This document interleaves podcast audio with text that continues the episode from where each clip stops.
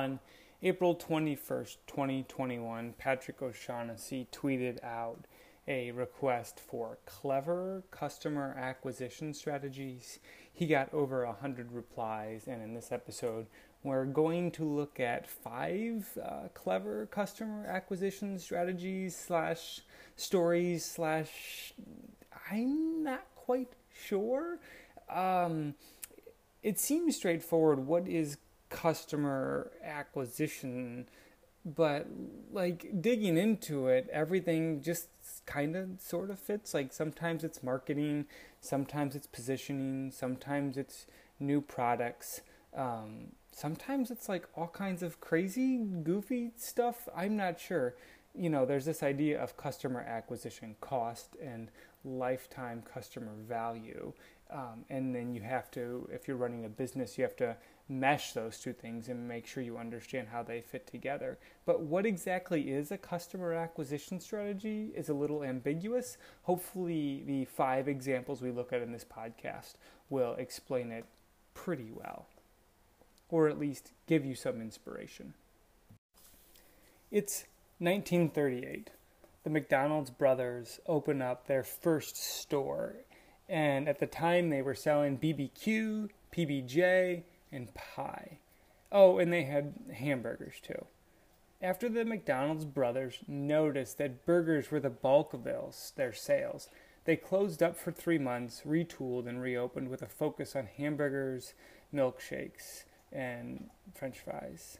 And it was the milkshakes that attracted the attention of a milkshake mixer salesman named Ray Kroc in 1955.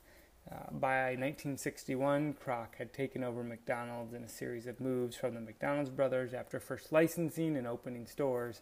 Eventually, he bought them out, and he tells that story in his own book. And McDonald's may seem like a staid company if we look at it here in 2021, but during the growth, there was a lot of innovation, both from the top down and from the bottom up. Ray Kroc opens his book, Writing It Out, with this quote. He wrote this: "I have always believed that each man makes his own happiness and is responsible for his own problems. It is a simple philosophy." Kroc at the time, throughout his leadership, had a philosophy of, this might work, we'll test it, if it works, we'll do it. One such example of that was in 1962. 1962, Lou Groen had a problem. See, Lou was a franchisee in a heavily Roman Catholic neighborhood outside of Cincinnati, Ohio. And the 6 or so Fridays during Lent, Groen's customers never showed up. Friday sales at the time for him would sometimes be a measly $75. And in a story that was published in the Cincinnati Enquirer, Groen retells his story. This is what they reported. "So I invented my fish sandwich, developed the special batter, made the tartar sauce, and took it to headquarters. Ray Kroc had a meatless sandwich too. He called his sandwich the Hula Burger.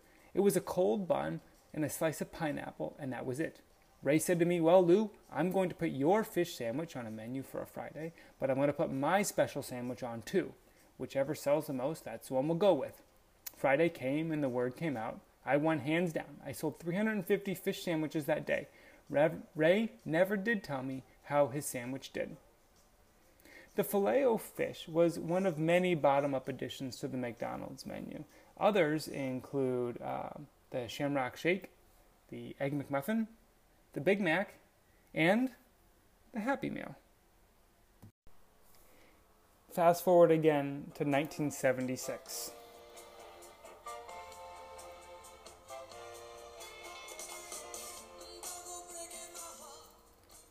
We're going to head down to Guatemala, where Fernandez Cofino and her husband go to work at the first and almost bankrupt McDonald's in Guatemala. They do all the basic stuff when you're trying to turn around a restaurant: cleaning, staffing, marketing, and they also fiddle with the McDonald's menu just a bit. They make this thing called the Menu Ronald, and what this is going to be is it's going to be a specific menu for kids with smaller things for them, with a different arrangement. we can think of it as like a kid's combo meal. And so like the fish sandwich a decade and a half before, the idea makes it to McDonald's corporate in Chicago, who asked their advertiser, Bob Bernstein, what he might do with it. What do we do with this Menu Ronald? How can we do the equivalent of the Filet-O-Fish sandwich and test and figure out if this is going to work? So Bernstein is thinking about it. He's got this account with McDonald's, and he retells this story where it's a Saturday morning. He's sitting at home. He's drinking his coffee, and he's watching his son eat breakfast. And what do kids eat in the 1970s? They eat cereal. And what does every person do when they eat a bowl of cereal? They read the cereal box. Bernstein realized was that kids wanted something to do while they were eating. And so the idea of the Happy Meal coming in a box, you know, you've got these kid-sized portions, and it's going to come in this box, and there's going to be a little activity. And eventually they would go on to be a toy in there. And the meals at first offered McDonald's-themed trinkets like watches and wallets, and they eventually expanded to other areas like just generic toys, themed toys, movie tie-ins, zeitgeist toys, and even in 1999, Beanie Babies. And depending on what year and what era, it seems like McDonald's Happy Meals account for anywhere between 10% and 30% of sales.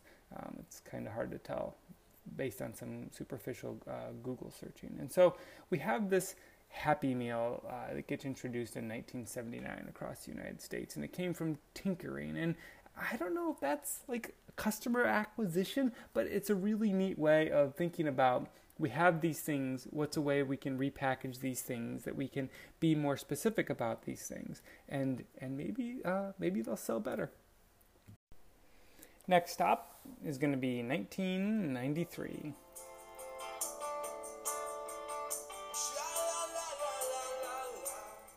Sha-la-la-la, man.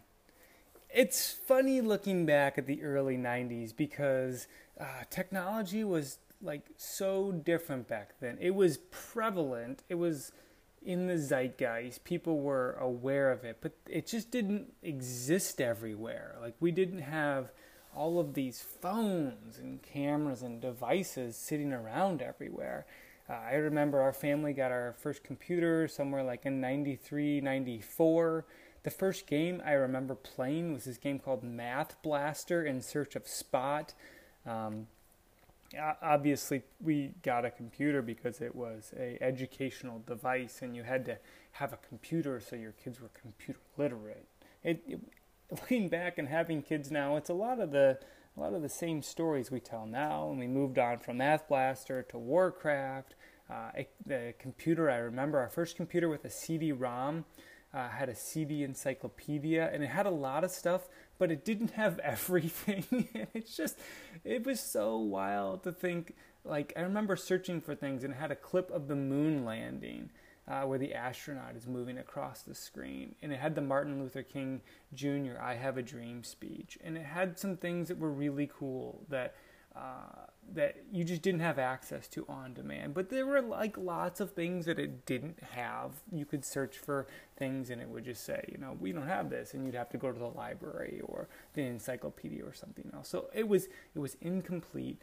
You couldn't get everything on there. To get more computer software, you had to go to a store like Circuit City or Best Buy or Office Max, and the boxes were on shelves, and you remember these boxes were just so large. Just think about your laptop like closed and then standing on edge and then having it be like 2 inches thick. That was a computer box, and all that was in there was like discs and like 3.5-inch little cassette discs and the manual. And so that's what 1993 technology was like. And so it was a thing, but people didn't have access to it. You had this like transmission problem of getting the bits onto your local system. And so this is around the time that Jan Brandt arrives at America Online. And their first push was this direct-to-consumer, direct mailing, small box. And this is what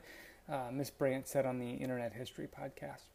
We started packaging them, this is the installation disc for AOL, in boxes and tins and things like that. It was my absolute belief that you could not send someone a package in the mail. And I don't mean an envelope, I mean a package that you could feel and not open it. I felt that it was constitutionally impossible for someone to get a small box in the mail and not be inspired to open it. Brandt goes on to say that this campaign was a huge success. I've done a lot of first campaigns and launched a lot of products. I have never. This was beyond imagination. The overall response to that campaign was a staggering 10% uptake. And remember, this isn't people who are saying, I think I want this. These are people who are taking the disc, putting it into the computer, signing up, and giving us a credit card. The top list for that I have ever seen in my life before or since was a 20% response. It was stratospheric. And so those AOL discs were just everywhere back in the 90s, even into the aughts. I think you would find them just all kinds of places. You can get on the internet and it's like, what to do with my old AOL discs, because these free trials were just crazy. And part of it came from Brandt's idea to send these things in the mail to get them in people's hand. And part of it was Steve Case's idea. Steve Case, in one interview, said that he had worked at Procter & Gamble, and one of the best ways to get people to try new products like shampoo and cosmetics was to send samples in magazines. You can think of that small little tube that comes in a magazine. Maybe it's an ounce, maybe less. And the thinking was, at the time for AOL, was that they were willing to pay a customer acquisition cost of 10% of a customer's lifetime value. And at the time, the lifetime value of what they found to be a customer was 25 months of AOL payments, or $350. And so they were willing to spend $35 per customer to acquire a customer. And at the time, AOL was responsible for manufacture of half of all of the CDs in the world. All of the CD manufacturing at one point in the 1990s was driven by AOL making those free discs. And it was them taking something that had worked in one area, this direct mailing idea, this send a shampoo sample in a magazine idea, and applying it to the AOL product to get that in people's hands. Our next up is going to be 1996.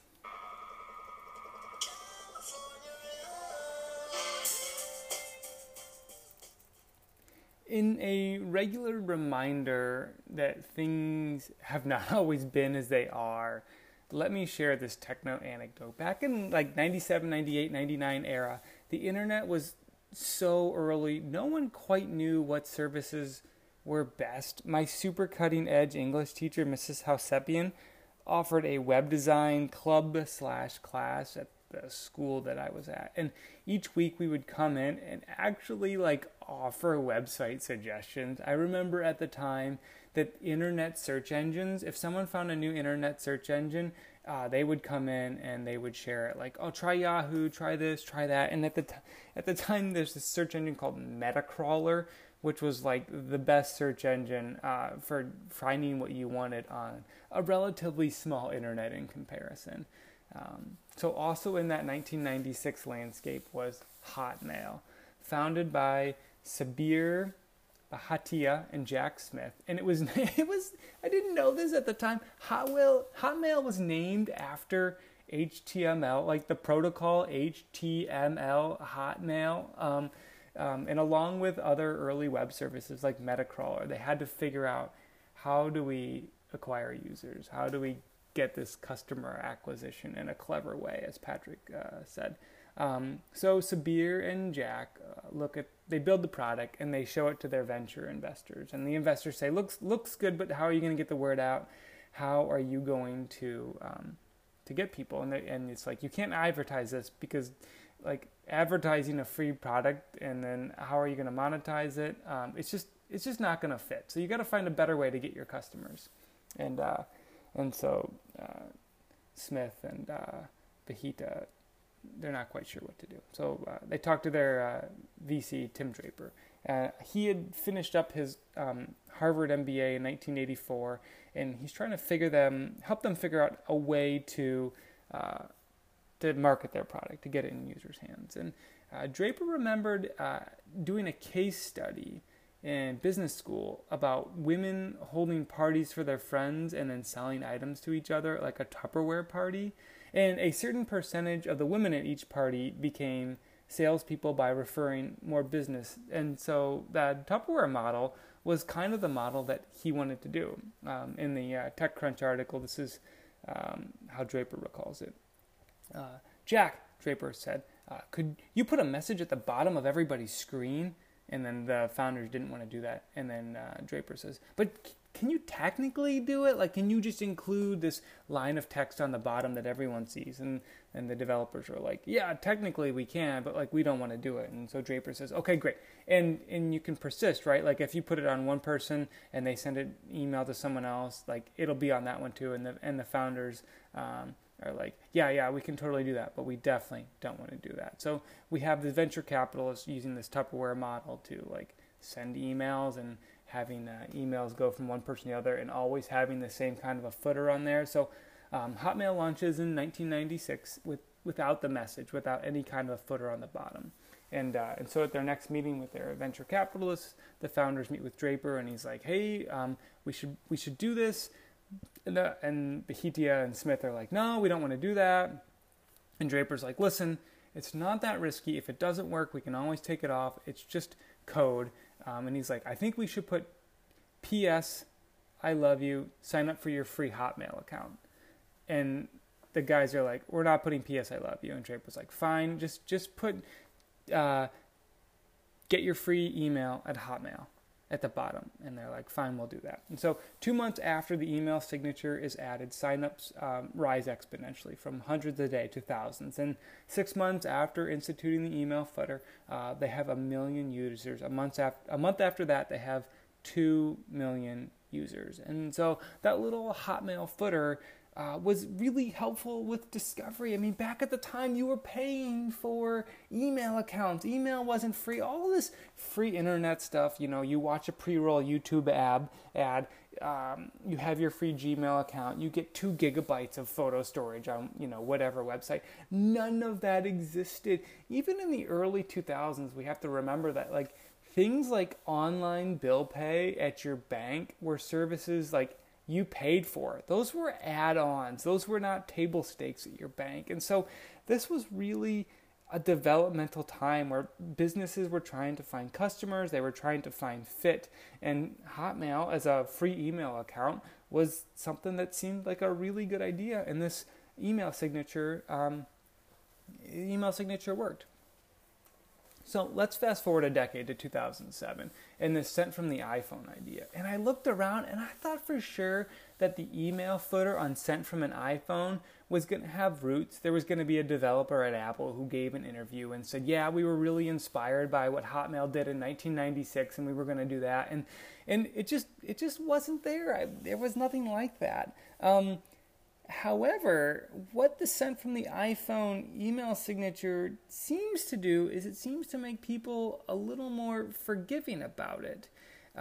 In one study, when researchers looked at email signatures that didn't have that, and they looked at email signatures that did, people were more understanding about misspellings in an email or grammatical issues. And that makes sense if we think about the medium affecting what the message is. And I thought that was an interesting angle, even though it may not be part of this customer acquisition story.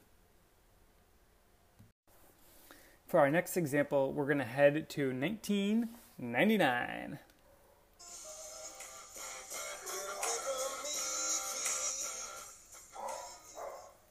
Man, I love that Lenny Kravitz song. But wait, did I say 99? We need to go back to 1983.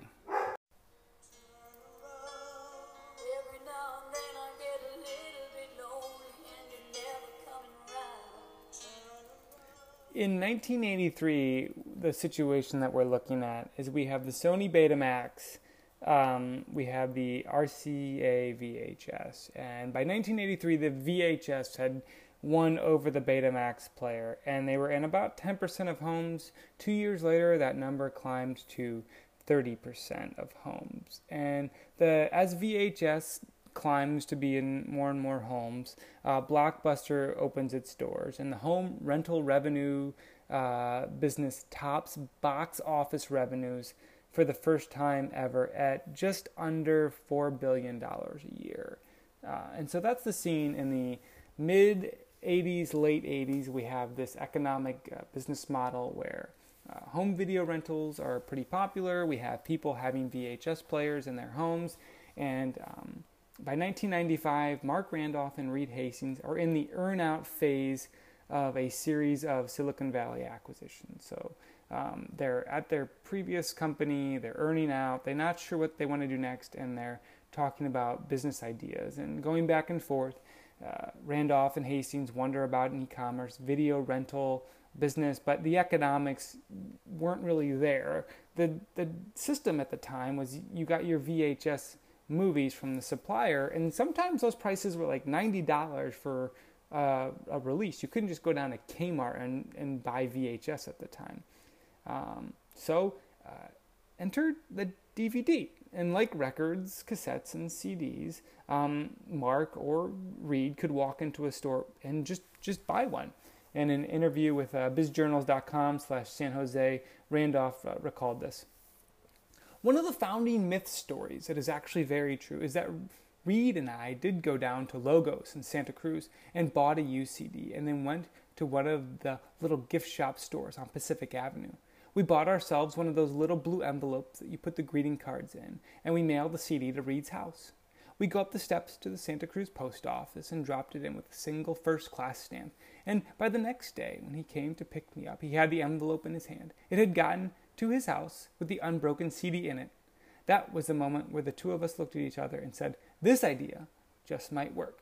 So we have a combination of things that is shifting the possibility of Netflix. Netflix isn't just a good idea. It's a good idea based on the existing system that's around it. First, we need this new technology of DVDs because VHS are going to be way too expensive to mail. Second, we need a way to get DVDs rather than paying $90 for VHS. We have to be able to go down to Costco or Kmart or Best Buy or wherever and be able to buy one of these.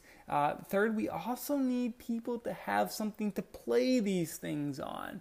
We look at it, and by the mid-'80s, VHS were everywhere. But by 2000, DVD players were not everywhere. That's 15 years of like really successful, like a great run for VHS players. I couldn't quite remember like how prevalent DVD players were in the 2000s. Like I can remember those computer games from the 90s, but when we switched from VHS to DVD, I couldn't remember. One Best Buy advertisement from July 2000 shows four handheld camcorders from like $400 to $900 with financing. It advertises a Panasonic VHS player for $99 and a Philips DVD player was on sale for $200. The James Bond DVD was $20.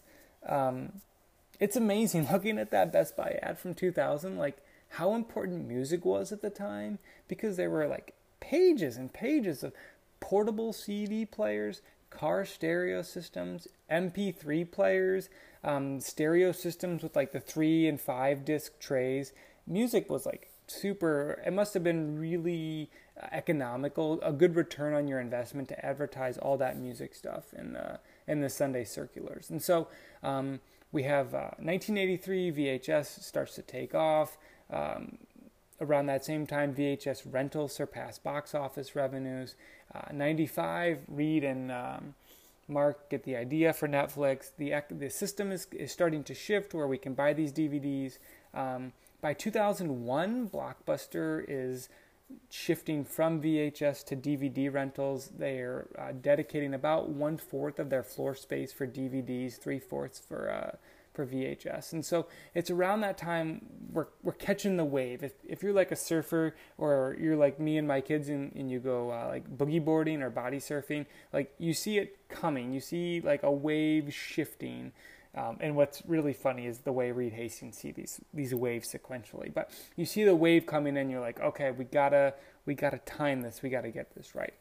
So around 2001, Patty McCord, who has been with Netflix since like really early on with Mark Randolph and Reed Hastings, she's with the company and she's like, okay, how do we shift to the DVD program? This is what she told Barry Ritholtz on Masters in Business. I thought it was ridiculous. You know, he was the only, there were three people I knew that had DVD players, and they were all geeks like him. This is Reed Hastings. And I had three kids in a house full of VHS tapes, right? There was no way I was going to give up that space on my bookshelf. Around the same time, Netflix had to lay off about a third of the staff after the dot-com popping, that dot-com bubble popping after 9/11, 2001. And so, like, it's kind of dire, but, like, that wave is coming in. So if you really want to hit it, now's the time. Patty McCord said that 2001 season, the cost of DVD players dropped. It became the hit gift of that Christmas, and the business took off. And part of the reason it took off, like, maybe kind of sort of helping, was that Netflix had gone to the consumer electronics shows and partnered with a ton of manufacturers, and they were including coupons for rentals from Netflix in the DVD player boxes. And like, it's kind of hard to tell how much this helped. Like, you know, as if something becomes the gift, there's a cultural wave that will carry it in. But there's this like consumer ambiguity aversion where people don't like the unknown. We just like are not comfortable with, okay, so I'm going to buy this DVD player, and then what? Like, I've got all these VHS tapes. What am I going to watch? Does my store, you know, does my local video store even have DVD rentals? Are they going to scratch? Like, there's all this ambiguity, and I think there was a psychological carry on, oh, I'm going to buy this, and then I get to try this Netflix thing out. So it just kind of like ticks a box for a consumer. It gets them thinking that. By 2002, Netflix is sending out 100,000 DVDs a week. By 2003, Bill Gurley is writing in some of his letters about a $43 DVD player at Walmart. That same year, DVD rentals passed VHS rentals. And this is so fast. By 2005, DVD sales will top out at $16 million. Like, so we have 2001, where Christmas of 2001, where DVD players are like the hit gift, and by 2005 they've peaked. VHS players had like 15 solid year run, and DVDs are like, eh. And by 2007, Netflix offers streaming, and I really loved the way that Mark Randolph describes this period in this interview, and he says that Netflix wanted to define their culture. They wanted to define what their brand was, and they settled on movies you love.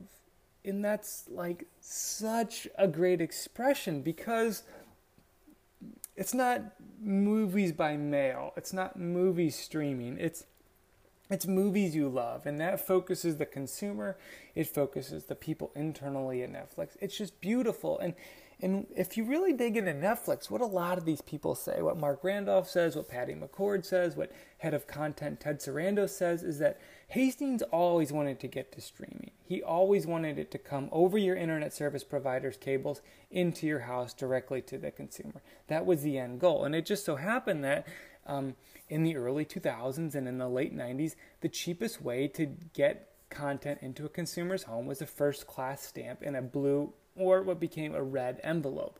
And so that's the way that they started, but the goal was always to get to this streaming point, and that's ultimately where they made it. And so this Netflix coupon in the boxes, I don't know how much of a customer acquisition strategy that was, but I definitely think it helped on what was really a beautifully timed story. Next up, 2004.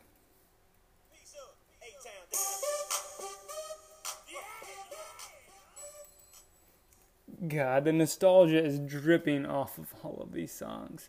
And actually, this, like, 2004 is when this example of customer acquisition strategies, like, is implemented. But like all of these other ones, it goes back in time. We have to go back to 1991, when Rich Barton is a product manager for MS-DOS 5. And as a product manager, Barton is traveling a lot. He's got to go out. He's got to see people. There wasn't so much software on the internet in 1991. He's got to go out and he's got to see people. He's got to interact. And Barton says that he would call the corporate travel office at Microsoft. He would hear clicking of a keyboard. And he knew that they were looking at a screen. And he was talking with them about booking his itinerary.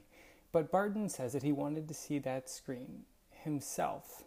And so there was this barrier, in this case the corporate travel agent, that was between Barton and what he wanted to do, the information that he wanted. So Microsoft was small enough at the time that Barton goes to Bill Gates. He says, Bill, I'm thinking about doing this this travel thing. We'll build it inside of Microsoft. Gates says, okay. Barton gets funding in 1994.